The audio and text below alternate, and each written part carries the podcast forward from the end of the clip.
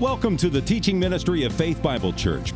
We pray as you listen to the following message, you will be encouraged and equipped to passionately pursue Christ. For more information, please visit our website at fbcevansville.com. What do you think of the Holy Spirit? There he was in the primeval world when God first created, and we are told that all was formless and void. And there was darkness over the deep, nothing but water everywhere. But even then, we read that the Spirit of God was hovering over the waters. Of course, he was present because the Spirit of God is himself God, one member of the triune Godhead, and no less than the Father or the Son. So, in the beginning, whom do we expect to find but the Father and the Son and the Holy Spirit. Is that what you think of the Holy Spirit? One with God? He was there over all things, and when we think of creation, of course, we're often drawn to think of how God created all things by His Word, and that is true. He spoke. Even more so in the New Testament, we learn that the true Word of God is Jesus Christ. And through Christ, all things were made, and that is so. But are you aware that the Spirit was also involved in the work of creation, hovering over formlessness and void? And so the psalmist says, By the word of the Lord the heavens were made, and by the breath of his mouth all their host. And that is for us a picture of the Holy Spirit. For in Hebrew and in Greek, in the original languages, breath and spirit are exactly the same word. Because God wants you to be aware that when He created this massive world that we live in, all the universe, all the stars, when they were created, it was a work of the Father speaking a word, because Christ was involved, by the breath of His mouth, because the Spirit was involved. The Spirit is a mighty creator. And it's fitting that we think of him this way because Scripture always presents the Holy Spirit as someone who brings to completion the work that the Father planned and the Son, Son brings to pass. The Spirit is there to perfect, to beautify, to fructify, to make alive. That is the Spirit's work. He is sent by the Father and the Son. He proceeds from them and he brings to completion what the Father has begun and the Son has continued, and the Spirit brings it to completion. Is that what you think of the Holy Spirit? Anywhere there is good, there is the Spirit. This was true in a past age, what we read in the Old Testament of the Bible. How is it possible that Israel's judges in a time of great darkness could help that small, oppressed nation stand up against the forces of evil around it? How could they do that? Simple men that they were. Because the Spirit of God rushed upon them brought their strength to completion and brought God's purposes to completion in defeating the enemy when Israel repented. The Spirit was involved in the Old Testament, giving skill to the people of God to develop the tabernacle. And if the Spirit was working to bring to perfection among the people of God in the Old Testament, how much more now for you? You upon whom the end of the ages has come.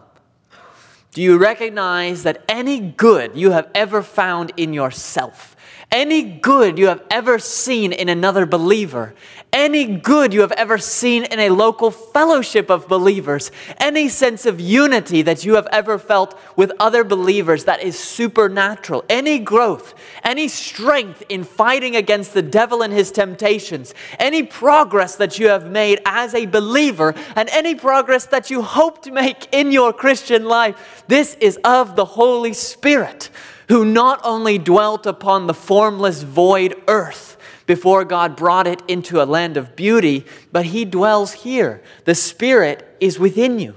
The Spirit is among us, hovering as it were among us, because to be honest, we are still in many ways formless and void.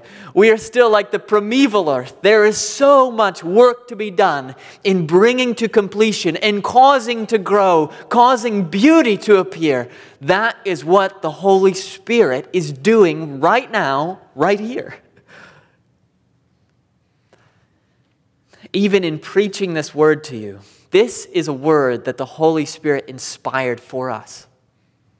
And the Holy Spirit is present. And if you receive a single benefit from anything we talk about this morning, it did not happen apart from the Holy Spirit of God. The Spirit is so active, whether we're always aware of it or not, that when Jesus was here in the body, he told his followers, it is to your advantage that I leave. And I'm sure none of Jesus' followers ever think that to be true. Why would it be to my advantage that Jesus would leave? He said, For this reason For if I do not go away, the Helper will not come to you, but if I go, I will send him to you. Is that what you think of the Holy Spirit? The Holy Spirit is a helper. The Holy Spirit is right here right now. I know he's invisible. It's easy to forget him. It's easy after the Enlightenment of the 1700s to think if you can't see him, is he really there? Is he just the imagination of men's brains? No. He's here. We prayed to him to begin this service. He heard this prayer. He's present with us. He will bring beauty through us considering His Word. He will strengthen you when you feel weak, when you feel like you're losing heart, and your knees are weak, and you look at everything that's happening in the world or in your life, and you're losing heart. The Spirit will come in and rush upon you like the judges of old and cause strength and when the same temptation besets you this coming week, that's beset you for so many of the past weeks, perhaps for years of your life, that you feel like throwing in the towel, the Holy Spirit will be there, present in power, to help you put to death the deeds of the body that you may live. And when you feel like God is so far away, like He doesn't see what's happening in your life, the Spirit is there to be the avenue through which God pours out His love into your heart. And when you have a sense of the love of God for you that motivates, that enlivens, that brightens your eyes, it is by the work of the Holy Spirit. He is present. He is in your life if you are in Christ. He is working. Jesus said, The Father works until now, and I myself am working, am working, and we can add, and the Holy Spirit Himself is working until now, still. Otherwise, there would be no hope at all. Your knowledge of the truth, your safety from false teachers, your continuing to live a life of righteousness, not jumping off the deep end as others do, it is all a work of the Holy Spirit. And that's why I'm sure you'll share the sentiment with me that I am glad that we have this opportunity at the end of 1 John chapter 2. Since we started to talk about the work of the Holy Spirit last week, we have an opportunity now to slow down a little bit and focus more on his work in our lives as believers. So let's look at what's said of the Spirit here, this what John calls an anointing you've received from the Holy One. That's the Holy Spirit. Let's see what John says as we continue, beginning in verse 26.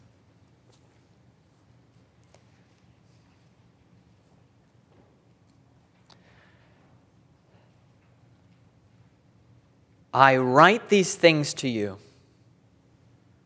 about those who are trying to deceive you. But the anointing that you received from him abides in you.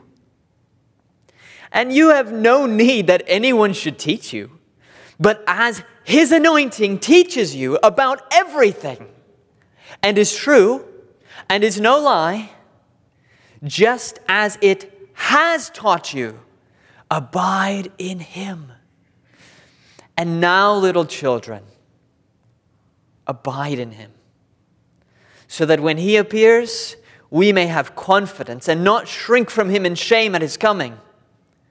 If you know that he's righteous, you may be sure that everyone who practices righteousness has been born of him.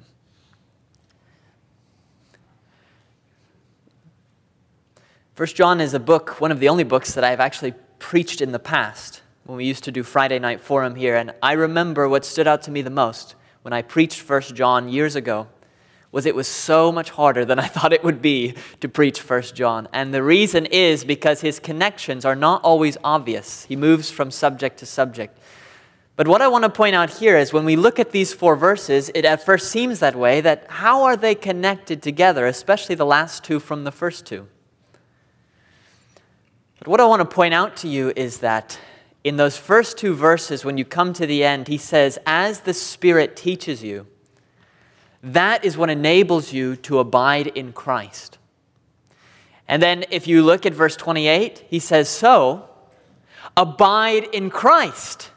And then he tells you what the consequences will be if you abide in Christ. You won't be ashamed when Christ returns. You will live a holy life. That's what connects these passages together. It's that abiding that's right there at the end of the first half and at the beginning of the latter half that connects them together. And I hope you can see that what he's saying in verse 27 is that the way you abide in Christ is as the anointing teaches you. You can't do it without the Holy Spirit. The Holy Spirit's teaching work is what unites you to Christ, abides, helps you to abide in Christ. And it is by abiding in Christ that everything in this passage is fulfilled. I say all of that just to point out that this, for us, will be a passage about the Holy Spirit. The essence here is about the anointing that you've received, and that is clearly the Holy Spirit of God. And what we see then, if this whole passage points us to the Holy Spirit, is that the Holy Spirit performs two significant works in your life, among many others, but there are two in this passage. The first, like we saw last week, is that the Spirit teaches you. And the second is that the Spirit of God protects you. So let's look at these two how the Spirit teaches you how the Spirit protects you, and that will be the bulk of our time today. So let's just begin with the first of these. Clearly, last week and in verse 27, the Holy Spirit teaches you if you're in Christ. Notice this, verse 27. But the anointing, that's the Holy Spirit, the anointing that you received from Him, can be the Father or the Son, probably the Son is in view, abides in you. And you have no need that anyone should teach you. But as His anointing, the Holy Spirit, teaches you about everything and is true and is no lie, just as it has taught you, abide in Him. The first thing we have to recognize as we approach this passage is that we're talking about something here that is real.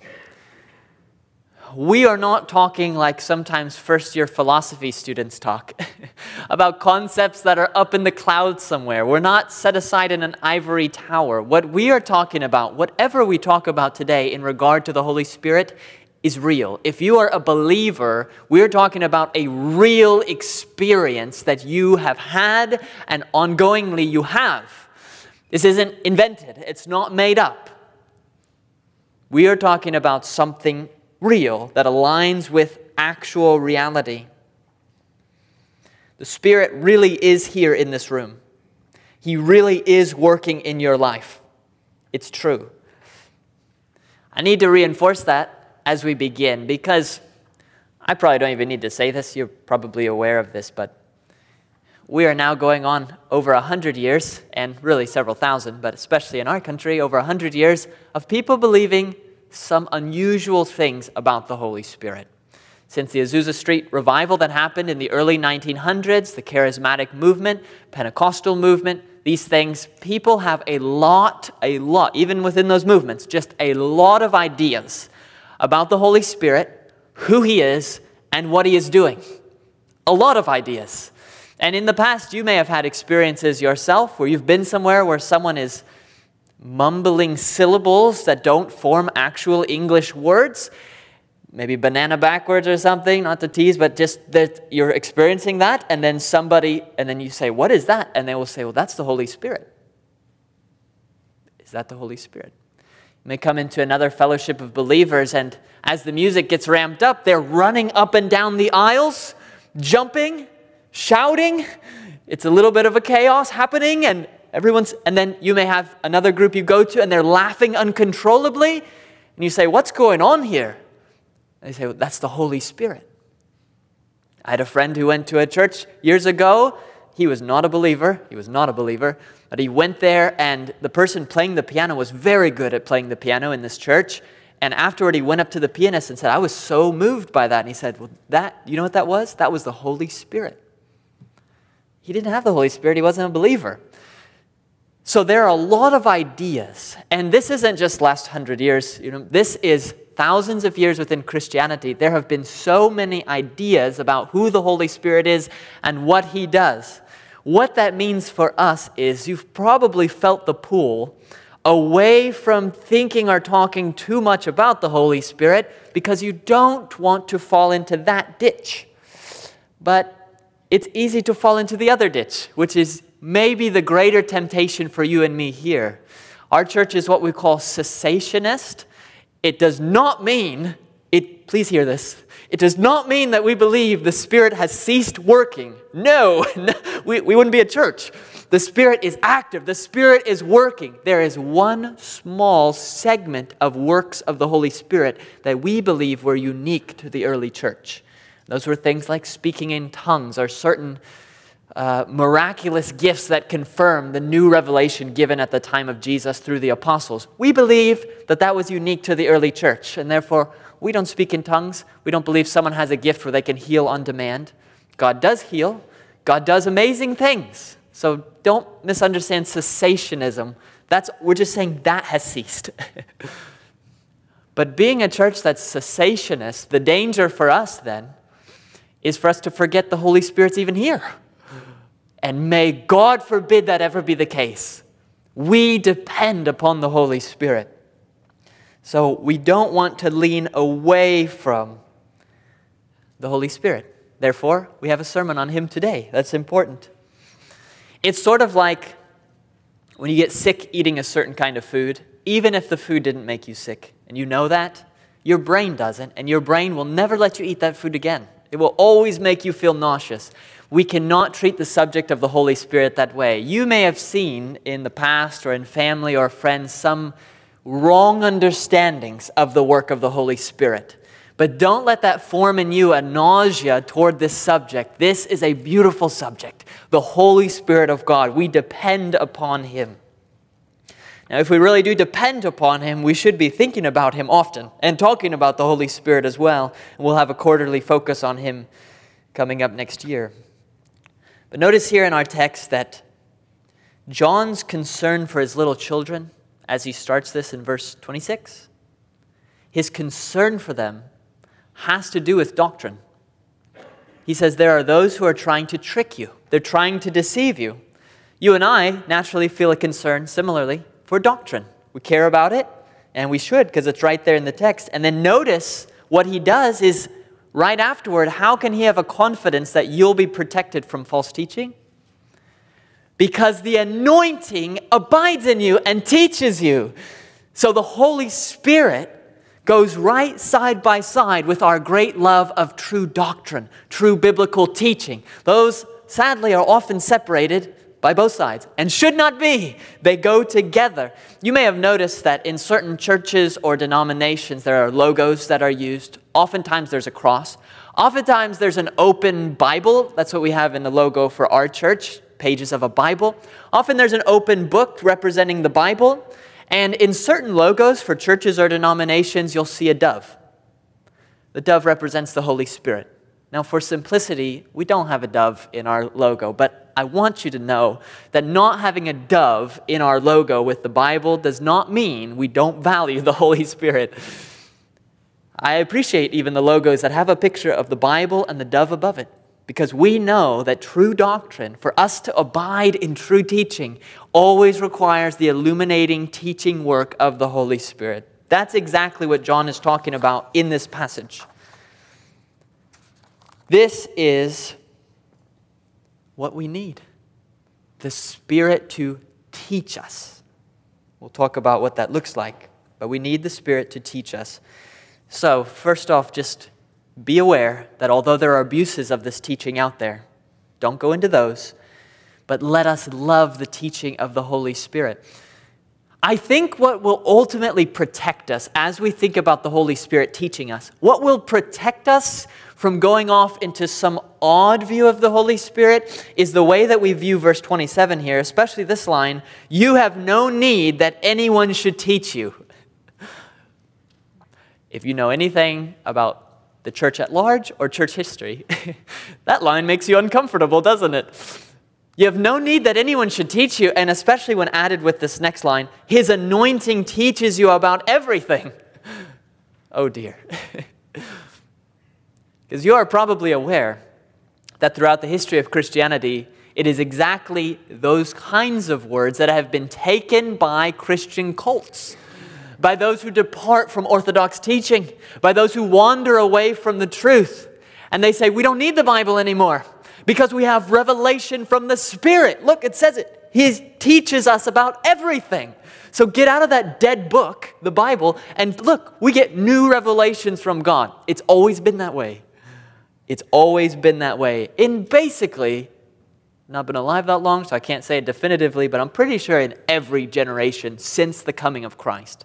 There have been those who are within Christianity and then they begin to downplay the Bible, the word we've heard from the beginning, because of a passage like this, which they take all by itself, rip it out of its context, and say, The Spirit teaches us about everything, therefore, we don't need any teachers. We don't need you to teach us. We don't even need the Bible to teach us. We have the Spirit. Then they get puffed up on visions, dreams, revelations, supposedly from the Spirit, and hence new cults, new denominations are born. And it happens every generation. If you were to go back to the Reformation, Martin Luther after famously standing his ground on the Word of God at the Diet of Worms, standing against the Holy Roman Empire and the Roman Catholic Church, there he sets his foot. I can do no other, so help me God. He's built upon the Word of God. He goes into hiding, and right as he goes into hiding, back in his hometown of Wittenberg, in come three men whom we call the Zwickau prophets. And they called themselves prophets claimed to have new revelation from the Holy Spirit and wanted people to follow them. Luther eventually had to come out of hiding and push them out. Get out of here. Push people back into the Word. So it happened then in the 1500s. Go 100 years later in England, when you have the Puritan Commonwealth in the 1600s, you had actually a lot of Christian cults like the Ranters or the Muggletonians. Fun to say, not fun to be. These were people who were claiming new revelations. It was always people claiming that the Spirit was teaching them something new. And they would lead people away from what the Bible taught because there is something new. Now, lest you think it's some outdated thing, it's not at all outdated. Even to this day, there are many denominations that are built upon new supposed revelations, the Spirit teaching us new things. Seventh day Adventism, if you're aware of Seventh day Adventist Church, was founded by Ellen G. White, who claimed to have more than 2,000 visions and dreams, and these are what she taught her followers, and hence Seventh day Adventism really had its birth from that. And you could go down the list, it goes on and on. Is that what John means when he says the Spirit teaches you about everything? It's true, it's not a lie, and you don't need anyone else to teach you anything. What will help you to know that that's not at all what he means is by just not deleting the rest of your Bible. we have to use the principle of Scripture interpreting Scripture. Like, for example, let's just start with the most commonsensical thing here, which is John says and it's true, you don't need anyone to teach you. That's true. When John writes that, John is teaching them. Do you understand that? What that means is he can't mean it in an absolute sense. He means it in a true sense, but you can't take it in an absolute sense. You don't need anyone ever to teach you because John himself is teaching them that they don't need anyone to teach them. So it's a contradiction. If you extend out further in Scripture, just take one passage, for example, Ephesians chapter 4, which tells us that Christ gave the apostles, the prophets, the evangelists, the shepherds, and teachers to equip the saints. If you take our current passage in an absolute sense with no caveats, you don't need any teachers, the Spirit will teach you about everything, then Christ really wasted a lot of his time in providing so many teachers in the church. It says he's the one who provided them, teachers to equip the saints. And someone could say to Jesus, Well, Jesus, you didn't read First John because we don't need teachers. So why provide them? Why go through all the bother of providing teachers? I'm not saying this for job security, I promise you. Christ provided teachers in the church. We should listen to good teachers who are using Scripture.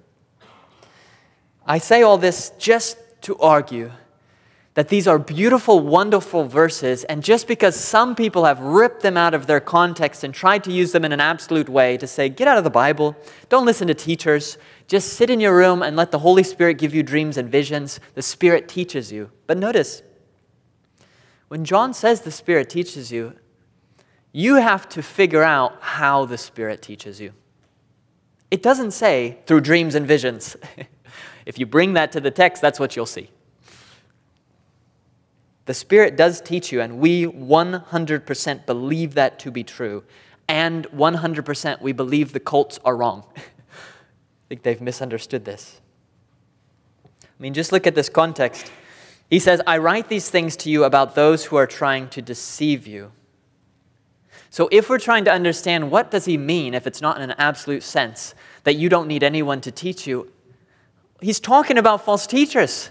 The false teachers come in they actually are probably claiming to have some new knowledge, if they're Gnostics, perhaps even new revelations. Whatever it is, they come in, they have a message. It's contrary to the one that they'd received from the apostles at first. But these new Christians who went out from the fellowship, they say, hey, we've got something new. And you've seen over and over, even a few weeks ago, John is trying to say, don't go over there. It's not new. Stick to what you've had from the beginning. So when he tells them, you don't need anyone to teach you, He's not nullifying his own teaching or teachers in the church or the Bible. Actually, just the opposite. He is pushing people away from these false teachers with supposed new ideas, new revelations, new teachers, new teachings. So I suppose there's a real irony in this because I really think that what John is doing in this passage is trying to protect us against outsiders who claim to have something new from the Spirit. He's saying, don't. The Spirit will keep you away from them. it's like he said in verse 24 let what you heard from the beginning abide in you. For John, this anointing is not apart from what you heard. He's saying, stay in what you heard. That's this. And the Spirit will help you do it by teaching you. Don't go away into someone claiming to teach you something new. You don't need them because you have the Spirit. After all, this should be obvious to us in that the Holy Spirit is the one who inspired this. It's inspired by the Holy Spirit's work upon the authors. Why would the Holy Spirit go through the trouble of inspiring Holy Scripture only then to throw it away and just reveal directly to certain select people new revelations and have us follow them? This is what we heard from the beginning. This is the work of the Spirit. And now, in teaching us, the Holy Spirit does not teach us something apart from Scripture. He does not teach us something new that no one's ever heard before. The Holy Spirit's teaching is to what we call illumine or make bright before our eyes what we find in Scripture. The Word, the dove, the Spirit helps us by pointing us to the truth of Scripture. We do not have to look somewhere else for that. He says the Spirit teaches us about everything. And that is meant to guard you against thinking that here you are every day in the Word, and you're starting to feel a little cold in your heart, and you start to wonder, like, is there more to the Christian life than what I've got going on here? This seems mundane. I go to work, I come home, I raise my kids. Surely there's more. That's what cults often will play on is that sense of unease, that sense that there should be something more Hollywood-like, more exciting going on. And they say, we can give that to you. Direct revelations from the Spirit, something new. And John is trying to protect you from that. He's saying, listen, listen, no. When teachers come and say they've got something new, you don't need them. You're taught by the Holy Spirit, and He teaches you about everything meaning you don't need something else out there. The Spirit points you to Scripture and keeps your eyes upon the inspired Word. He opens your eyes to what's already there. It's like having a professor who literally wrote the textbook for your subject. That's the best professor to have. He wrote it. The Holy Spirit wrote the Scriptures. He's the best professor to have, illumining our hearts to understand what He wrote. Don't look somewhere else. Don't be carried away when people claim to have new things from the Spirit, revelations and dreams and so forth. Let what you heard from the beginning abide in you, and we can all rejoice because the Spirit is among us to teach us to do that very thing. So, first, the Spirit teaches us. If we understand God's Word, if we're in any way living it out here at Faith Bible Church, it's not because of us, it's the work of the Spirit. First, the Spirit teaches us. Now we move on to the second thing that John says the Spirit also protects you. I've already mentioned it, but look again at verse 26. I write these things to you about those who are trying to deceive you. This whole passage has false teachers in mind. And it's a passage about the Holy Spirit because the Holy Spirit, in teaching you, thereby protects you from false teachers even today. He does this in two ways. He protects us from false teaching, and he also protects us from a false lifestyle that false teachers would have us to live. So it's really doctrine and behavior. The Spirit protects us from evil versions of doctrine and behavior. Just think of doctrine first. That's the point in verse 26.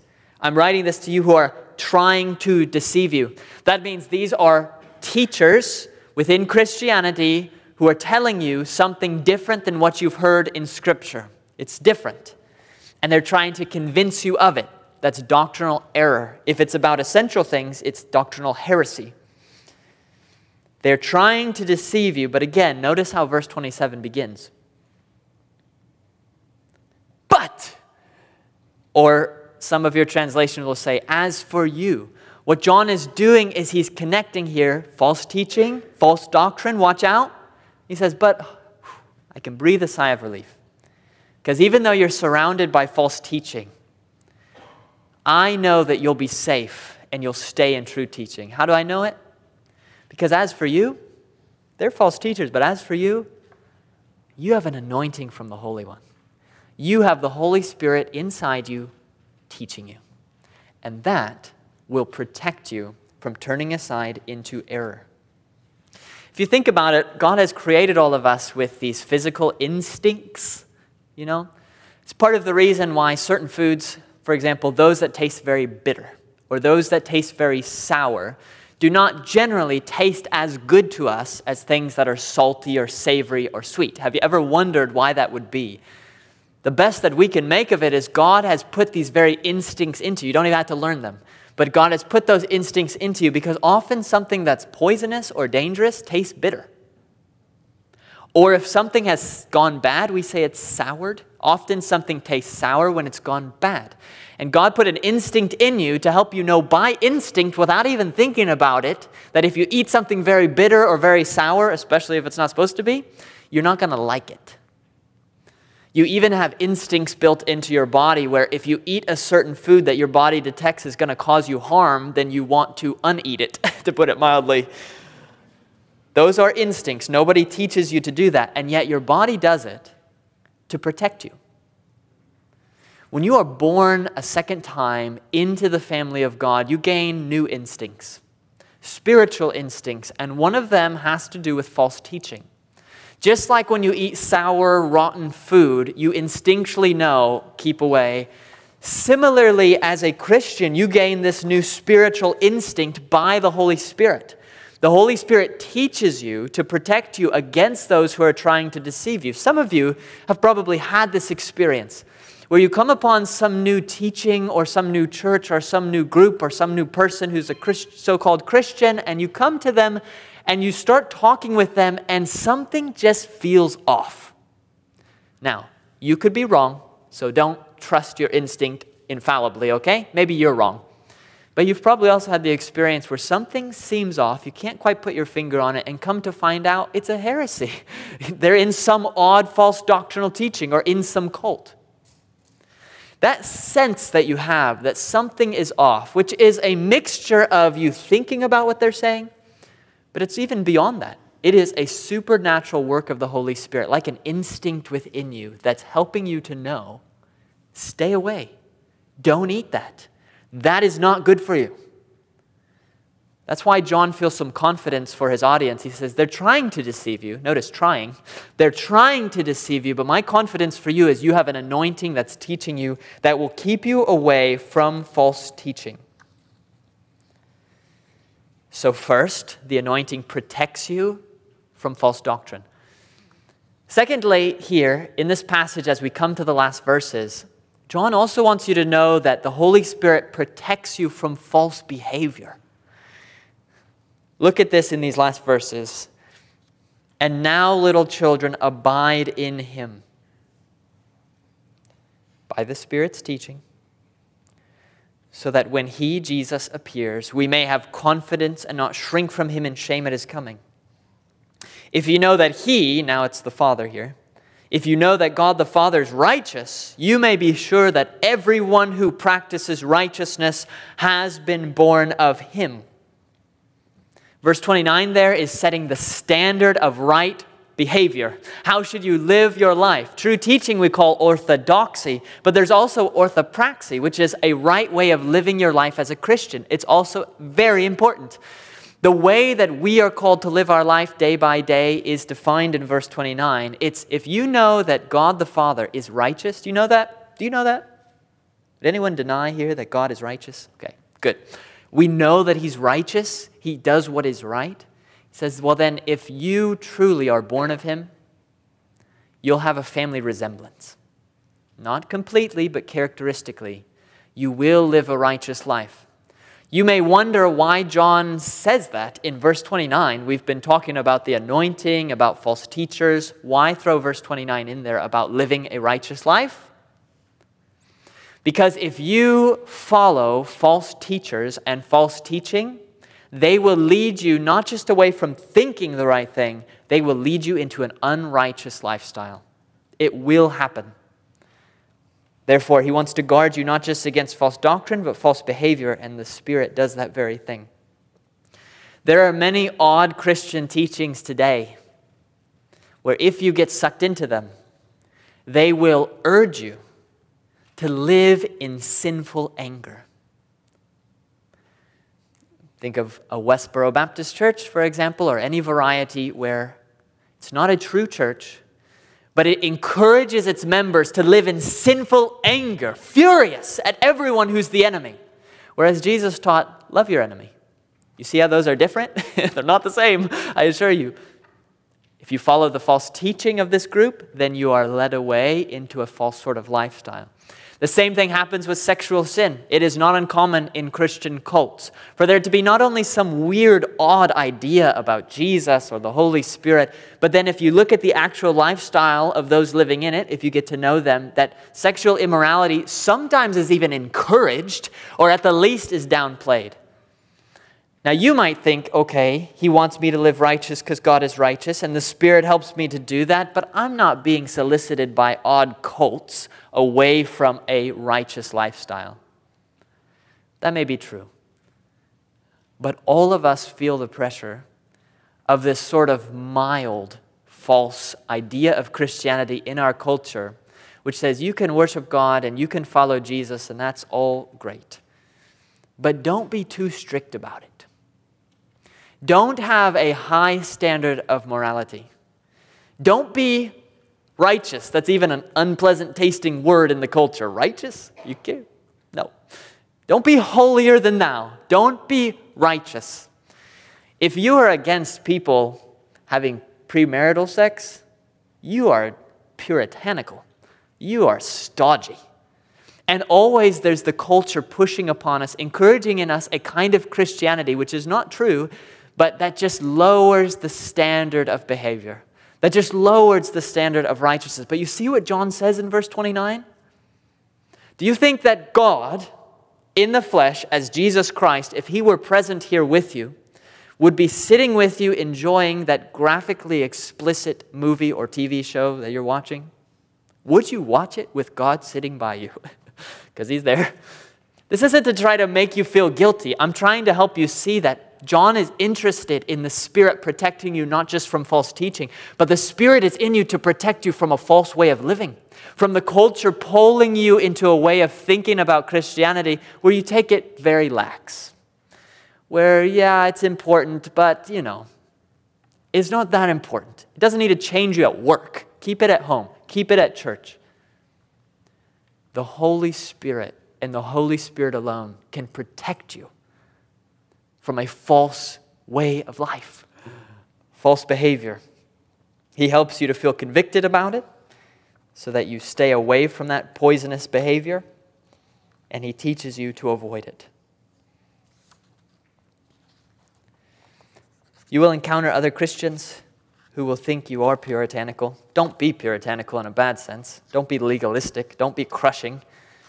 But just because you believe that things God calls wrong are wrong, and you're willing to hold by that, to believe that God is righteous, and therefore you, born of Him, are striving to live a righteous life. The Holy Spirit protects you from abandoning that when the pressure is intense. Everyone who practices righteousness has been born of God. By the Holy Spirit, I may add, you're born of God by the Spirit, and He helps you to live a right life.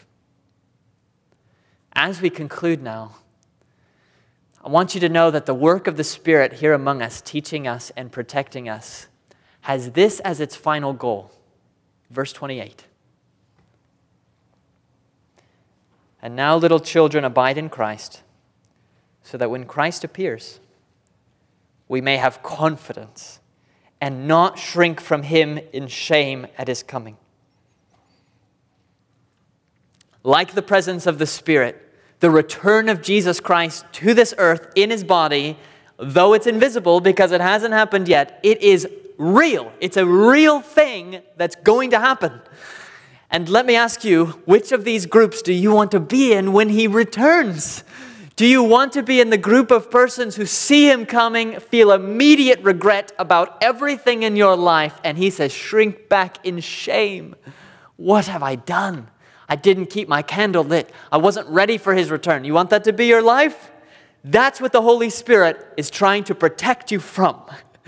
Sometimes the work of the Spirit is painful as he's rooting out, as he's putting to death things that are inside you. It hurts. Ah, But it is loving and gracious. He is trying to prepare you for the return of Christ. He is trying to have you live such a life where you're holding to the truth of God's word. You've not been moved into something weird. You're holding fast to it. Your life's being changed. You're living according to true doctrine and true behavior so that you can live your life even now, not with a sense of shame, but with open expectation for Christ's return. The word there in the Greek, parrhesia, confidence. That is your goal as a Christian, and nothing less than that. Confidence that you are abiding so deeply in Christ that you just can't wait for Him to come back. Don't you want to live that way? Well, then abide by the teaching of the Holy Spirit. Let Him work in you, let Him protect you, let Him lead you, walk in step with the Holy Spirit, and little children, abide in Christ by the work of the Holy Spirit among us. Let's pray.